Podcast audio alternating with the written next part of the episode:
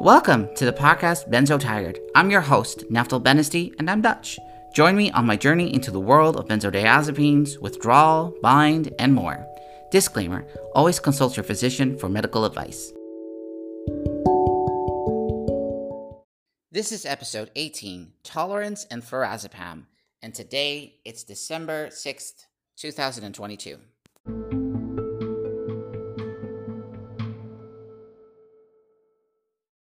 One of the terms that I saw a lot on Benzo Buddies, and ever since I started to educate myself about benzodiazepines, is tolerance. What it usually means is that when you take a certain dose for a certain reason, it is no longer or less effective.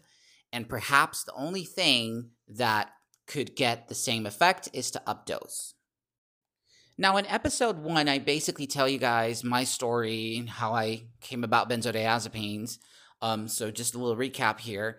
Um, I have tinnitus. I wasn't sleeping because of that, um, because of the stress of that.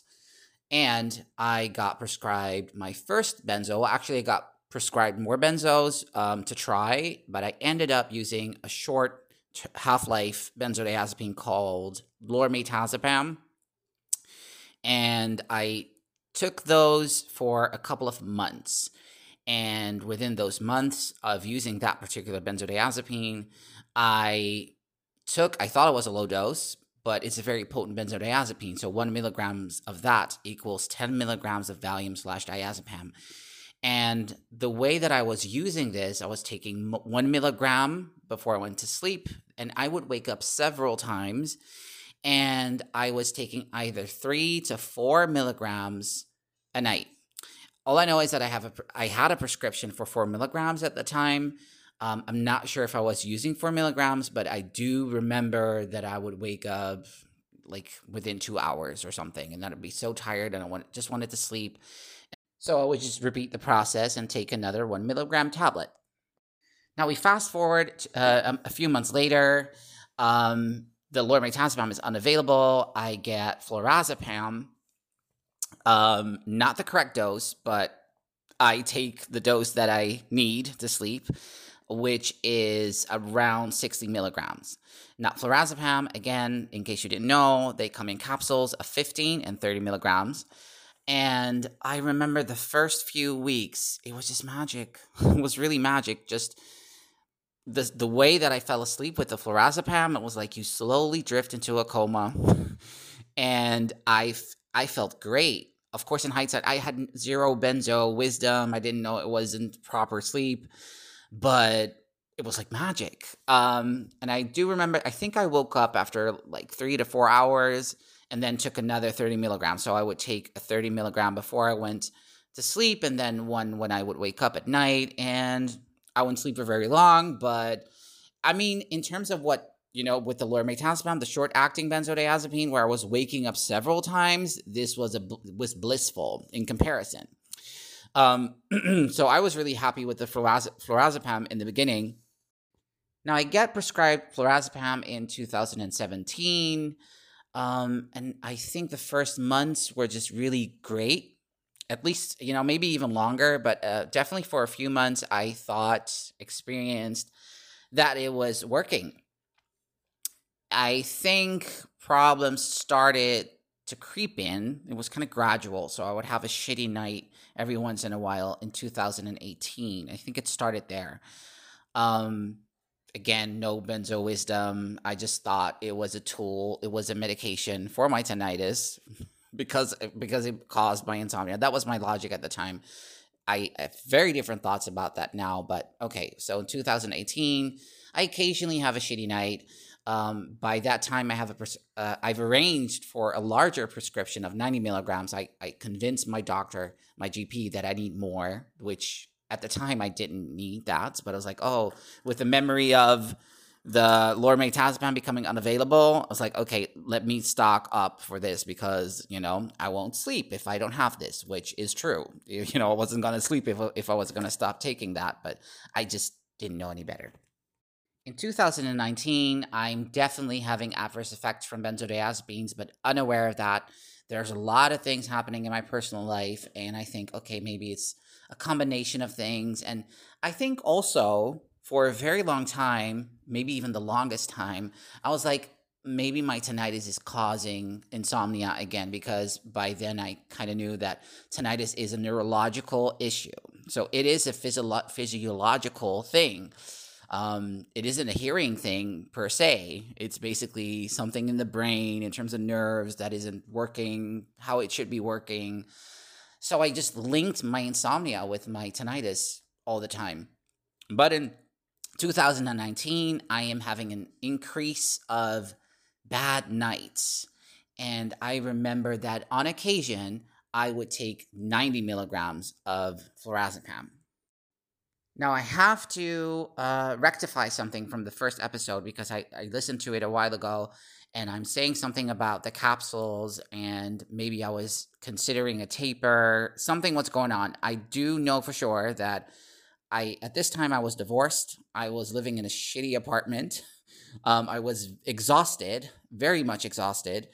Um, I wasn't really sure what was causing it. I was maybe thinking my personal problems had something to do with that, which obviously, you know, it could be of influence because I do believe stress causes a lot of bad stuff, including bad sleeping. Um, but in the first episode, I, I kind of like it's open ended. I'm like, oh, I, I I bought capsules, empty capsules. I want to split the pills and the reason why I didn't, you know, call for my GP to be like, could you give me a prescription of 50 milligrams because I was afraid to be cut off. That is true. That is all valid. I remember that. Um, but why I was doing that, I, I think in the first episode, I'm saying something like maybe I'm considering a taper, but really digging hard, and I think it's different than what I said in the first episode. And that is one of the challenges in making a podcast and talking about the past because benzo brain, cognitive impairment and memory loss, all that stuff. Um, anyways, I do want to add that it didn't work because I was opening the flurazepam capsules. The powder was so fine, it was dropping, and it just so I gave up. After an hour of hassling, I gave up. I mean, I didn't have a Durula scale. I didn't even know it that existed, that we could buy one. I didn't know. I had zero, zero, zero benzo knowledge. But the, here's the thing. So I was like thinking in the first episode, like, did I want to do a taper? No, I wanted to updose. But I didn't want, I, you know, just bear in mind, I have 90 milligrams of flurazepam. That's my prescription. So that's three capsules of 30 milligrams of flurazepam. I am afraid to call in for my GP to prescribe me 15 milligrams, either additional or instead of whatever. I don't want to tamper with the prescription. And I'm afraid that he might cut, me off all these valid reasons. But I think now I wanted I, I wanted I did updose. Long story short, I did updose. Um, but I think I wanted to updose by 15 milligrams or less, thinking that taking more of the drug would maybe help me sleep better. So the the moral of this story up till now is that's when I definitely hit tolerance. I probably hit tolerance way before that, but I wasn't aware but I was aware that the drugs weren't helping and they weren't as effective as they initially were. So this is in 2019. I'm recording this. It's almost 2023. Um, so that that's a while ago. Anyways, so because of the hassling with the capsules, it, it doesn't work, and I decide I don't like it, but I decided to updose from 60 to 90 milligrams now I can't remember if it, if that was effective. What I think I remember is that it helped a little bit, but not really. not really. Maybe it helped me sleep a little bit better, but I just was exhausted anyways. And now in hindsight, it's like you're taking so much benzos because 90 milligrams of flurazepam is around the equivalency of 45 milligrams of Valium slash diazepam. Um, but in terms of tolerance, and that's where this episode is mainly about, I definitely hit tolerance 2000 by 2019, maybe even sooner, 2018. And bear in mind as well that I was on benzos already for a couple of years since 2016, but the first few months was a different benzo. Now, there is some sort of concern arising with me. Like, I know that I'm on a high dose and I'm going to be even higher but I'm like, I just don't know what else to do because I, I think I already knew that I wasn't going to sleep without the pills. Um, yeah, it's just a tragedy, but I updosed to 90 milligrams. Um, not much better for it. Maybe some better sleep, but just you know, one of the adverse effects if you're really on high levels of benzos is you could get well that I, w- I was just tired, fatigued, over sedated, like all these adverse effects. And I was thinking, oh, I'm so tired, maybe because of my tinnitus and stimuli. Um, I don't know what's wrong, but and I had really kind of changed my life because of my fatigue by then. Like I I, I cut my hours at work. Um, I was dealing with the trauma of my divorce.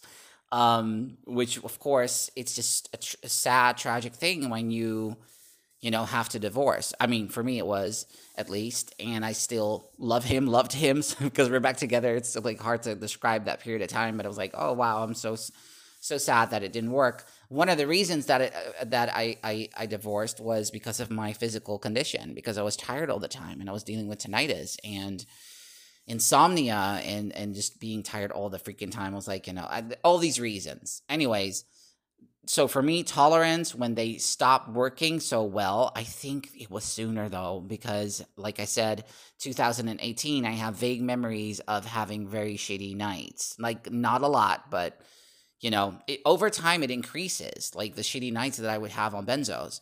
Um, but yeah, I think, and I think it's kind of like well known that in terms of insomnia, it's quite common for the effect to be very short lived. Now, in 2020, there, oh, again, a lot of stuff is happening. I get misdiagnosed because of my, you know, I'm, I'm tired of being tired. I'm always tired. And I don't know why. Now I know why because of the because of the benzos. I was thinking, why? You know, I just got divorced. Maybe I'm stressed because of that. Maybe I'm depressed. I don't know what's going on. Um, maybe it's just mourning of everything that happened. I already also knew that I was going to lose my job. I wasn't too sad about it though, but it's like there's all these stuff, the, these things happening, life events, and I I get misdiagnosed with basically chronic fatigue syndrome, something like that. It's not exactly that, but basically it's a, a, a Dutch, um, maybe it's DSM five, psychosomatic something. So basically, there's something wrong with you physically that you know works into your mental state, and that's kind of like a category that's not very specific, but like you've got some physical issues and that's why you are having challenges in life, blah, blah, blah. And I'm like, okay, so uh, it's just so awful that I got that diagnosis, even though I can't really blame the psychologist because she's not trained medically. But even if I went to a psychiatrist, maybe he or she wouldn't have known, like, oh, you're like on a toxic amount of benzos. Anyways, I really think that I have to learn to live around my fatigue issues, which I do. But remember we're still in 2020 pandemic hits and everything. I start dating my ex-husband and now partner again. And i think because of the pandemic and everyone has uh, you know if you're of a certain age because if this podcast is gonna you know be here for like 600 years then there's gonna be whole different generations who don't know about the pandemic. Um, but it was pretty intense and weird and bizarre for a lot of us anyways, I think the pandemic kind of masked my issues because I didn't have to work. Um, I was basically getting paid from my from my old employer um, because they had to, and then I sort of I didn't get fired, but I got basically my contract got terminated. I don't know how to explain this. Dutch the Dutchies have different rules, and um, you can't just fire someone. But I got like a sack of money because I have been working there for 14 years or whatnot, and um, then you get unemployment money and whatever. I was just happy to leave my employer and that job. I wasn't particularly sad about it. But the pandemic, though, just, you know, if you can remember, all the lockdowns, we weren't able to see anyone and we were supposed to be super careful. In in in the times of the pandemic, especially in the beginning, I was just tired so many for me it was kind of good, good in the sense that like I didn't have any obligations. I wasn't even allowed to have a lot of social contact. So just me being exhausted all the time, I could just be exhausted at home without consequence. So that was really interesting to me. I remember that I like that about the pandemic. Like, I'm so tired, so I'm so happy that I don't have to go anywhere. Of course, in hindsight, all because of the benzos. But definitely 2020, looking back at that specific year, I mean, the drugs aren't working at all if anything, they're just causing a lot of drama and they're causing insomnia and they're causing fatigue. I didn't know that by then. I was like, I'm just so tired. Um, and by the end of 2020, which I also mentioned in an early episode, I think the first one is this is unacceptable. It, it becomes all this. Well, I wouldn't say symptoms because I never had physical symptoms. I was just exhausted, really exhausted. That was like the theme. Was exhausted. Um, I'd have somewhat okay days. I mean, they were there, um, but the, the just I would I think I can't remember, but maybe it was like 70% exhausted days and 30% good or something like that. I can't be very specific. I didn't keep a journal. So, in terms of tolerance, it, it already happened. It, it, it already had happened in 2019. I decided to updose because of it. Now, this was my decision. Um, and I didn't have to get a new prescription because I already had like a really high amount of benzos. I already had a prescription for 90 milligrams, a very high dose. So I didn't have to approach my GP to up my dose. Now, I do know, unfortunately, in a lot of cases, when people because I've seen I've seen this on the board so many times that people aren't. It doesn't matter, like a Xanax or an Ativan or uh, so that's alprazolam and uh, lorazepam. Like, oh, it's not really effective, and GPs or doctors or psychiatrists or just prescribers will up the dose. Now, that is not a good plan because basically, to me, it's like a sign you're you've hit tolerance. These drugs are no longer effective. I also think this is my opinion. Once we reach that you know, tolerance, then what's left is our physical dependency, first of all. And then second of all, the adverse effects that in hindsight were clearly present of my, uh, present of my benzodiazepines. Now we fast forward to the end of 2020 and I am no longer accepting my situation, my being exhausted. I'm like, this is not normal. This is not okay. I am basically not functioning very well. I mean, it's different when I say like functioning because I, eh, in withdrawal, it's a totally different thing. I was just exhausted and very limited because of, you know, in hindsight, all of the adverse effects. So if you've listened to the previous episodes, you know that in uh, January 2021, I switched from a benzo to a Z drug, thinking it's another drug. So that may help me sleep, very thinking like I need pills to sleep. Um, I'll just switch whatever. I just needed, a, I just wanted a drug to help me sleep. That goes totally wrong. It's basically acute withdrawal from benzos, not sleeping well, and I'm just, I've exhausted my, I am exhausted, but I've exhausted basically what I've, what I did, and I wasn't so unaware, is my GABA receptors, whatever, they were fucked. I had fucked them up with the benzos. Um, I, I, I go back on the benzos. I reinstate on the 90 milligrams. I seek help for my tinnitus and insomnia. I get the help. And then, well, the rest is history. But something interesting to add here is switching from benzos to Z drugs, they still work on the GABA receptors or whatever. They kind of work on this in this in the same way so it wasn't going to work. I didn't know that back then. I was like, oh, this is, is a different drug. So maybe I, this will help, not knowing that they had some sort of same processes going on, whatever. Um, so yeah, I, I do realize that I'm like super fucked um, at the time. And I think I do realize that I have some sort of addiction or dependency going on. Not really sure what. I all I know is I'm sleeping super terribly, and I don't know why. Um, of course, I, I learned that over time. So, in hindsight, I was intolerant for a very long time, which leads to my, it's a good bridge to the next thing that I want to mention tolerance withdrawal. Okay.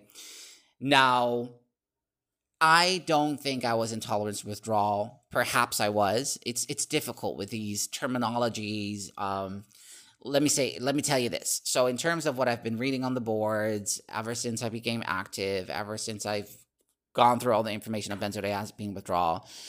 Um, tolerance withdrawal, I think that they mentioned because you also have interdose withdrawal to make it easier.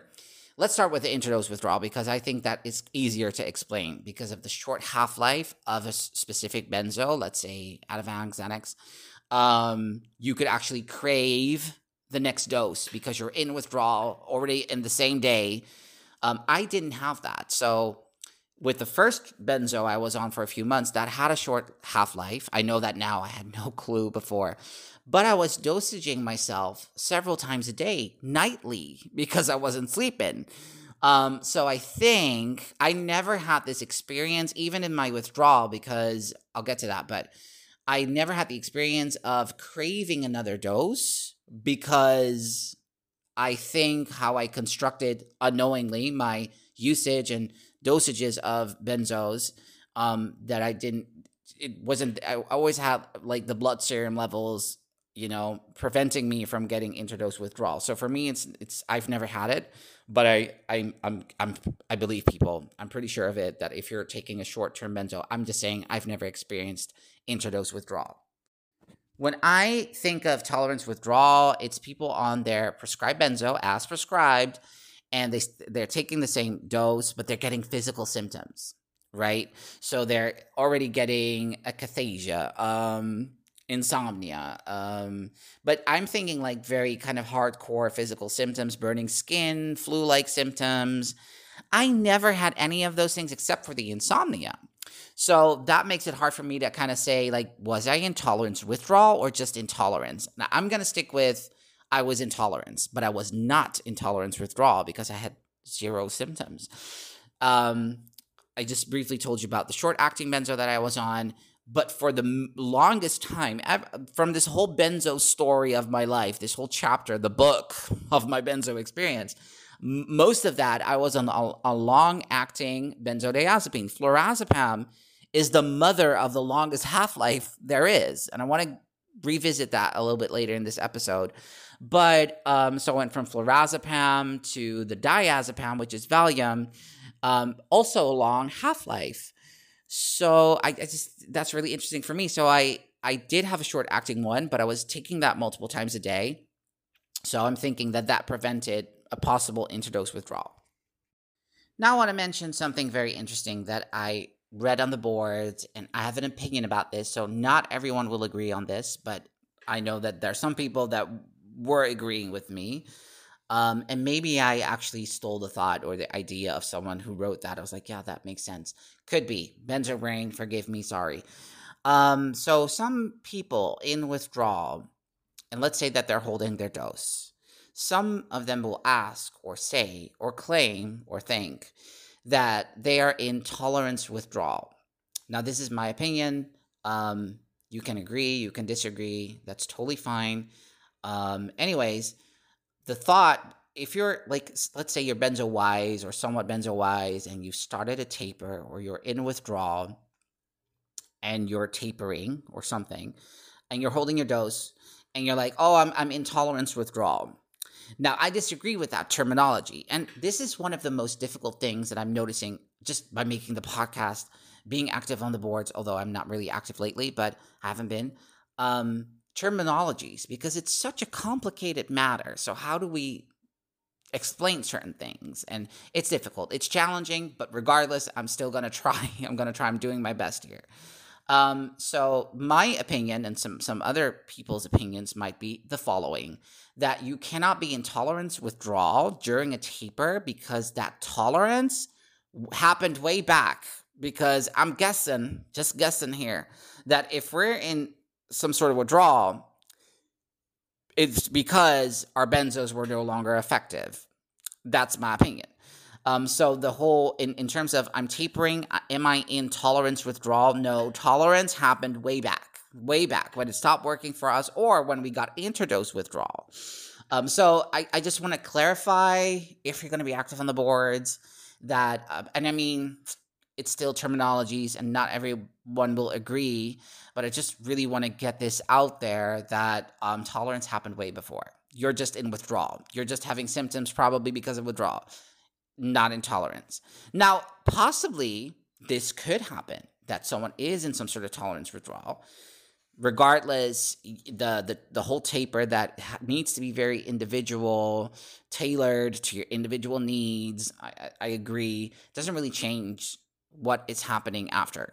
Um, you can either decide to go faster or speed up the pace, something.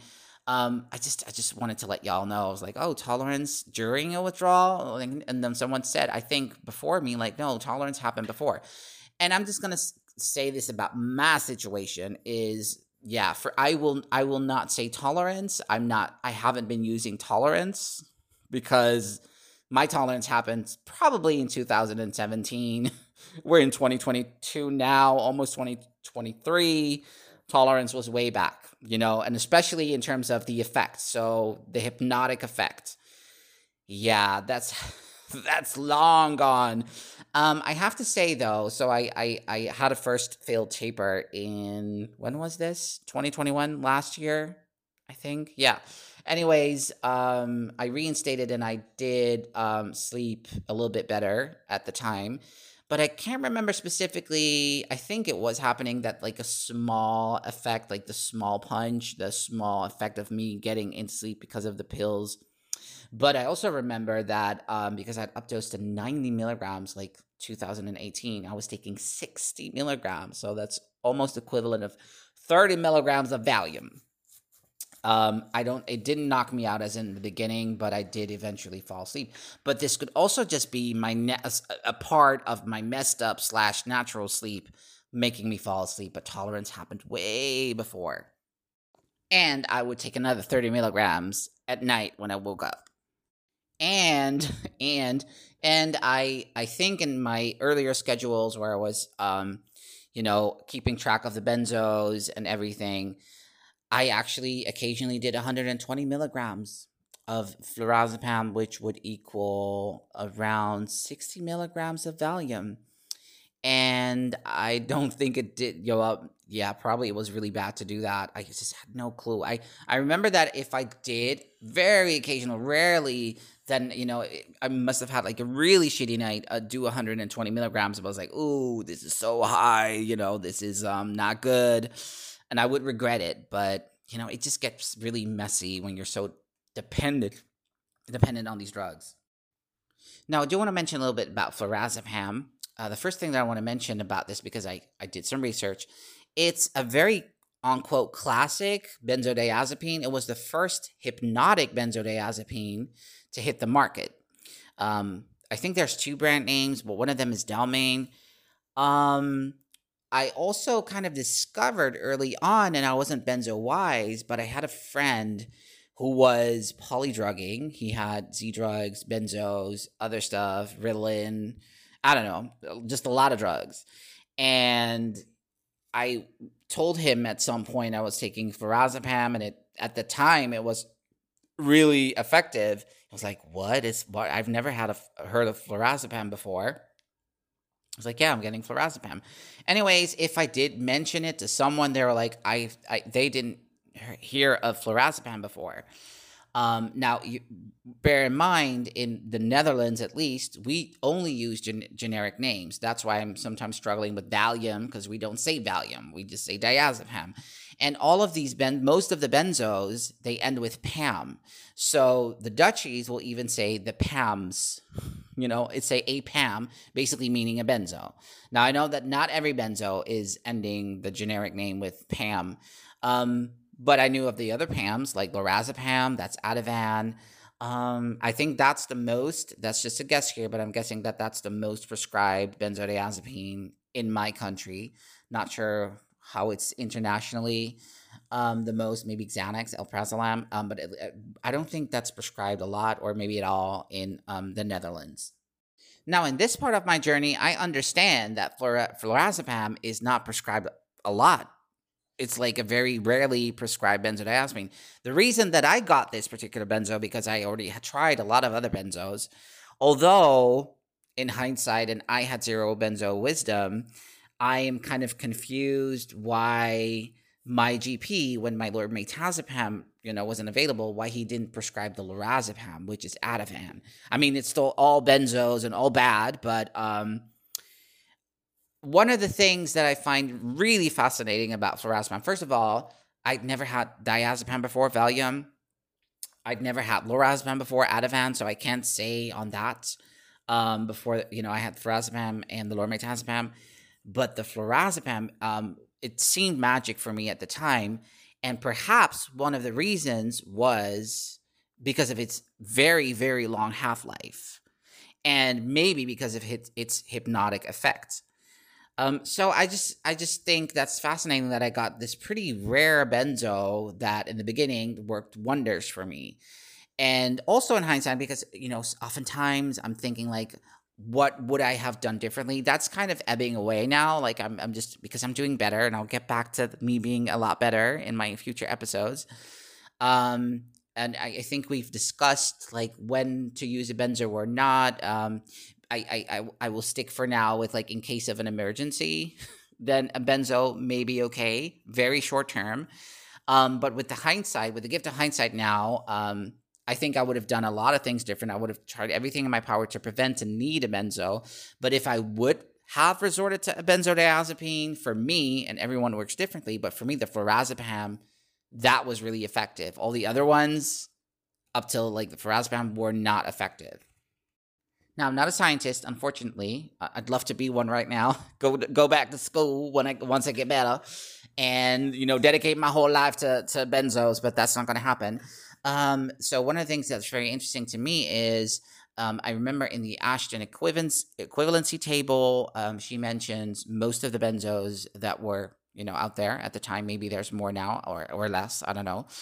Um, but in that table, she is saying um, like this particular benzo is mostly aimed for anxiety. Um, this one is more, you know, aimed for the muscle relaxing part. The other one is for the hypnotic effects. Now, here's my kind of wild, crazy thoughts that, you know, I'm not going to experiment, but I think they maybe should in terms of because there's so much suffering in benzodiazepine withdrawal a lot of times uh, for us, not for everyone, but for a lot of us and one of the things that I've seen happening is so I think Ashton did her best in terms of the available benzos and their dosages. So the logic for Valium, diazepam is logical because of its long half life and the dosages, like specifically and. Um, in terms of half life, and I've said this before, that would be irrelevant to me because I was on an even longer half life benzo, the flurazepam, the longest of them all. Now, just imagine. I mean, it would just save everyone a whole lot of drama if we could get basically compound pills. Rather it's Xanax or Ativan, if we could just say, I want the pills in this kind of dosage, and we could just taper our original benzo, I still think that that is like the first course of action, in my opinion, to try to do that. However, when we do get to a crossover, I had a switch over, which is not a crossover. But um, if we, I mean, there are people reporting that they they just react very poorly on the Valium, diazepam. I can't really say anything about that. I got switched. It was horrible, too low of a dose, benzo hell, benzo torture, no sleep. But other people are being converted to Klonopin, clonazepam. I've never, I don't think it's being prescribed here in the Netherlands. I can't speak on cl- Klonopin. I can't. Um, all I know is that Ashton specifically mentions that that would not be a good case. However, you know, anything can happen and everyone responds differently. And I know people are being, you know, converted to, to Klonopin. Now, let's take Klonopin, which is 20 times more potent than Valium. Then we have the flurazepam. Its potency 50% less than Valium. So, in terms of when I think of like, okay, if we are, are going to do a conversion because of, you know, we don't want to have interdose withdrawal, whatever reason, um, in terms of half life, then flurazepam would be theoretically, I'm very going to be very specific here. This is all theory. Theoretically, flurazepam would have an even longer half life. Um, and maybe, just maybe, I'm not really sure, just maybe, it could be a better alternative to Valium and Klonopin. Klonopin, why? It's 20 times more potent. So that is kind of what I think, ooh, that's tricky. And because Ashton said something about, ooh, you know, some patients are being converted to Klonopin and it's not a good idea because of this and that reason. And it, it just sounds, and I don't know this from experience, I'm discussing, it sounds like it, it, that particular benzo is very tricky to come off of. I don't know why, but that's what she said. That's what Ashton stated. So I don't know about that. And then the Valium just solely because, you know, people aren't responding to it well. Not always. I mean, some people do. I, I ended up stabilizing and feeling well on the diazepam, but Valium. But some people don't. Now, the biggest catch with the whole flurazepam thing is the dosages because they come in capsules. So in 15 milligrams and 30 milligrams. So there, it's not, you cannot really cut them. Perhaps you could weigh it. Um, you could get a compound pharmacy, but it's uncharted territory. That's what I'm saying here. It's not being researched. So this is what I know. People are being converted to Valium because of its long half life and the the dosages people are being converted to Klonopin, even though, despite the fact that Ashton said, like, don't do it, or I don't recommend it, or whatever.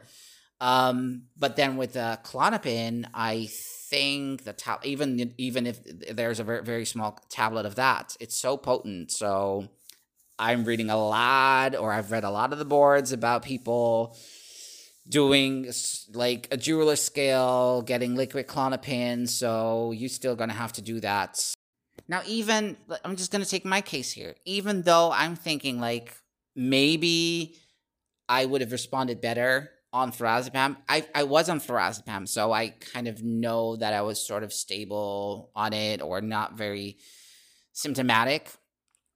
But let's say I was on a short acting one and I was, if I had the choice, that's also a problem because you cannot just hop around from one benzo to another.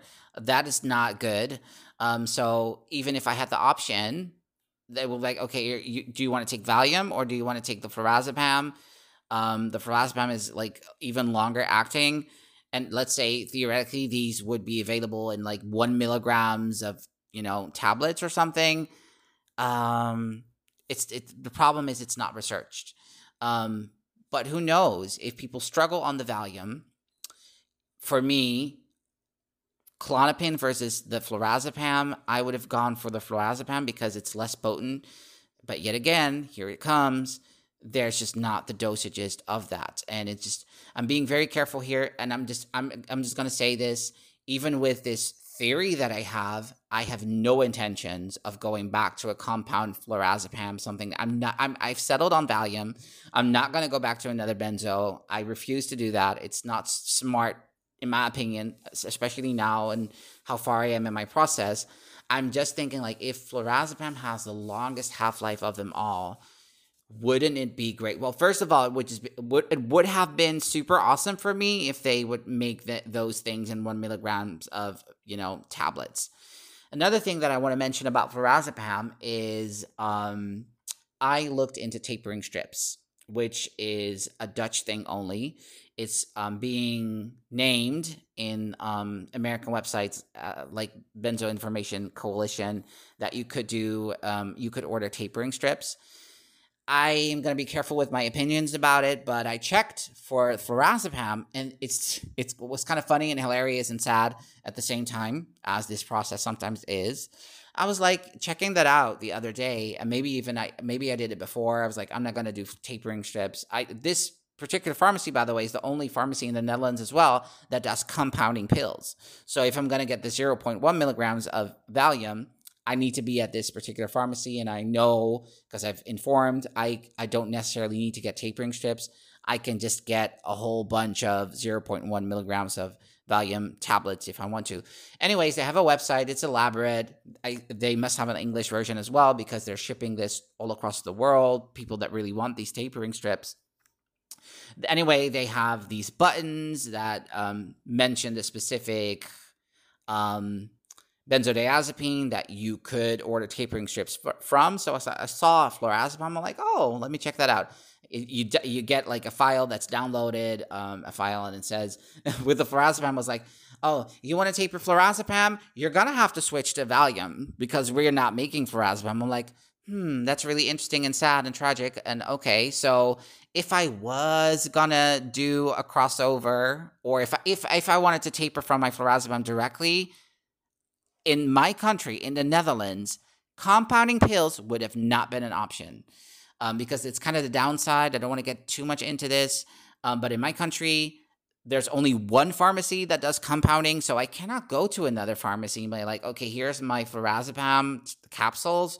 Could you make this? As far as I know, they're not doing that because they're like, oh, but there is one pharmacy that does it, so go see them.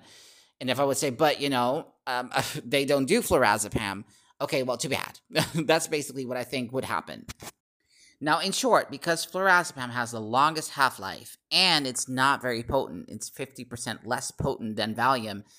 I'm thinking opportunities here. So I really hope one day, if, if it could save us somewhat of a- anguish or whatever, um, and this is all theoretically, if I, I think there could be some opportunities there with the flurazepam if provided that they make them available in like one milligram tablets so that would be equal to half a milligram of valium. I mean it would have been even better if they can make 0.5 because then it's basically close to microdosaging. Um, but yeah i think if i win the lottery some someday um, i would try to research that and see like okay so this is the longest acting half-life a hypnotic. You're still gonna sleep shitty probably in withdrawal. But you know, I, I I know again that Ashton just worked with the available dosages around, but perhaps it could relieve a lot of people's suffering. All perhaps and all theories, but I'm like, why did no one ever, you know, uh, research that? Did some research on it, or why didn't they make compound tablets of that and see if someone responded better on that in terms of the Valium? So I just I just think it's fascinating, and I have other theories and things, but um, I just really wanted to mention the flurazepam because it was my basically my original benzo. It was this is the benzo that I was on for the longest time. I may um, exceed that duration with the Valium if I'm going to take a few years to taper that, but um, flurazepam was basically the drug that I was used to. Now, in terms of, I know that tapering your original benzo is highly recommended these days. I agree. I agree. And I was thinking like maybe yeah, I should have done that.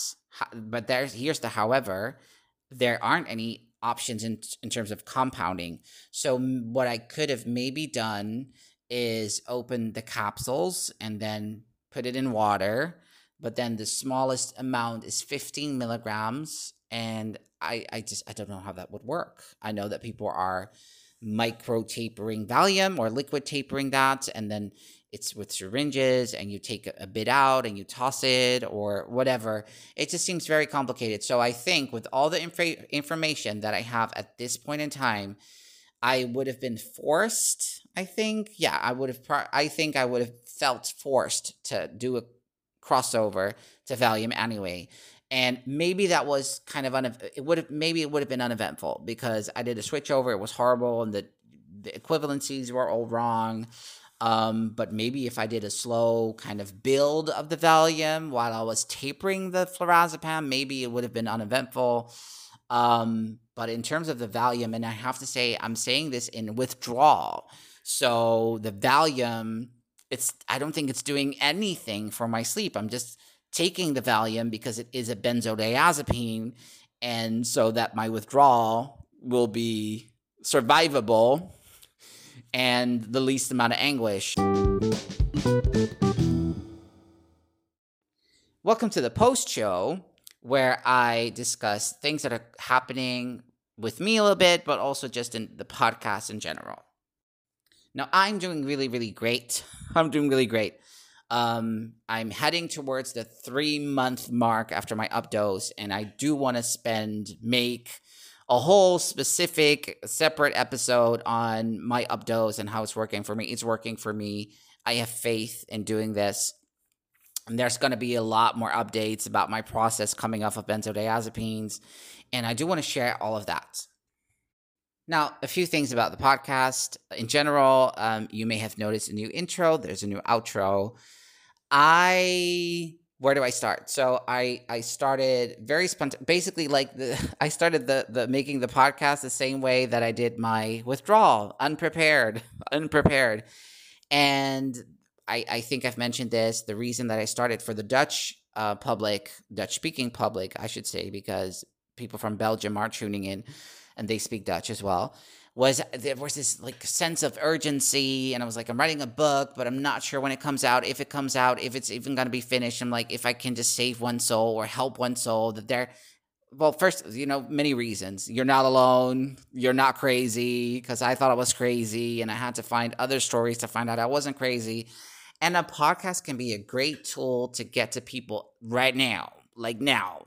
So it's like, you know, um, I I figured it out like, oh, I can I can get to people in the now and if i could just help one person or i mean that's what happened with me. I listened to podcasts i, I read books i found the Ashton manual and just I, I think i mentioned something about the collective knowledge and i hope that i've i've done a good job at that because i think i shared all of the things that i found everywhere and nowhere. Like some things i learned from books some most of the things maybe from the Ashton manual there's other websites, there's other organizations, there's uh, the podcast of Geraldine Burns that I learned so much from.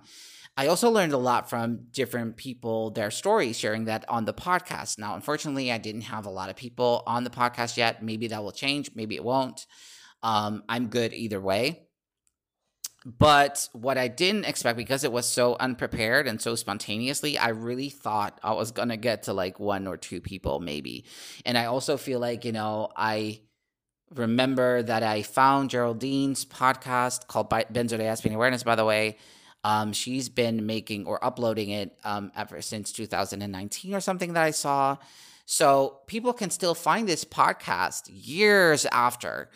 And um, the service that I'm using, it gives me some sort of data in terms of where people are tuning in from, how many people are listening. And it's, I'm going to tell you, it's a lot more than two people and that was kind of daunting. It's it's a paradox because on one hand i just i hate that people are suffering. I hate it. I wish i didn't never had to make a podcast. I wish i never got sick. I wish i never had a benzos and so forth. Um and it's a paradox because on one hand i don't want people to suffer. And second on the other hand it's nice that my work is not for nothing and that people are listening and hopefully they can learn something. And even if it's just me sharing my story but it's also daunting at the same time now that I know that a lot of people are listening. I never expected that at all. I was like, oh, a lot of people are listening. Holy shit. Holy shit. A lot of people are listening, and I'm just a patient from the Netherlands. Uh, patient, unquote. Um, a benzo survivor. For sure. For sure. That's what I definitely am. Um, and sometimes I struggle with, you know, thinking of themes. Um, I've been uploading a lot of episodes in a, in a, like a small amount of time. I think I started in October for the Dutch ones, and then I started making English ones, and now I've mostly switched to English. But it it's like everywhere. No, I'm, I'm a bit all over the place in my podcast, and I'm not sure because it's of withdrawal or just my personality or both. Um, but I'm like, okay, I I think I've shared a lot now in terms of things that I know. I will keep on sharing my story because I do think it's important, not only just healing and for me, but I'm like, okay, so I'm doing a long hold. At some point, I want to resume my taper. I'm not sure if I'm going to do it, but wouldn't it be great if I can share this story? And it's not for everyone. Everyone's process is individual, and my story is not someone else's story. And maybe this whole long hold concept is like mm, not relevant to certain people. So I sometimes struggle now with the podcast because the good thing, the nice thing about podcast making is you can just do it whenever. I could wait for a year and start making another episode. There's a lot of freedom into this, which is great. There's no obligations. Um, so there's a lot of good things about it. Um, but at the same time, I'm a bit daunted because I may say things. I try to like be very specific. Like this is my opinion. This is what I know. This is what I've read but still i might maybe i'll piss people off. I don't know. I just did again i did not expect for a lot of people to be listening. So um and i do want to just bring you with me. I'm taking you with me in my journey of benzodiazepine withdrawal but i'm also taking you with me in the journey of making the podcast. So maybe i'll do a whole separate episode about like behind the scenes. I i, I just i don't know yet. Either way thank you for listening and i really really hope that even if it's just a few things that I've said that are helpful, that's great. I really hope that I am helpful. Um, and if you feel like you want to be on the show, you want to share your story, or you just want to give feedback, on the episodes on the show. Um, the, the email address is in the d- description of the podcast. So feel free to send an email if you wish to do so. Thank you for listening to the episode. Be well, be safe. Remember, it's not a race. Don't forget to subscribe. And if you want to support the show, go to paypal.me slash Neftal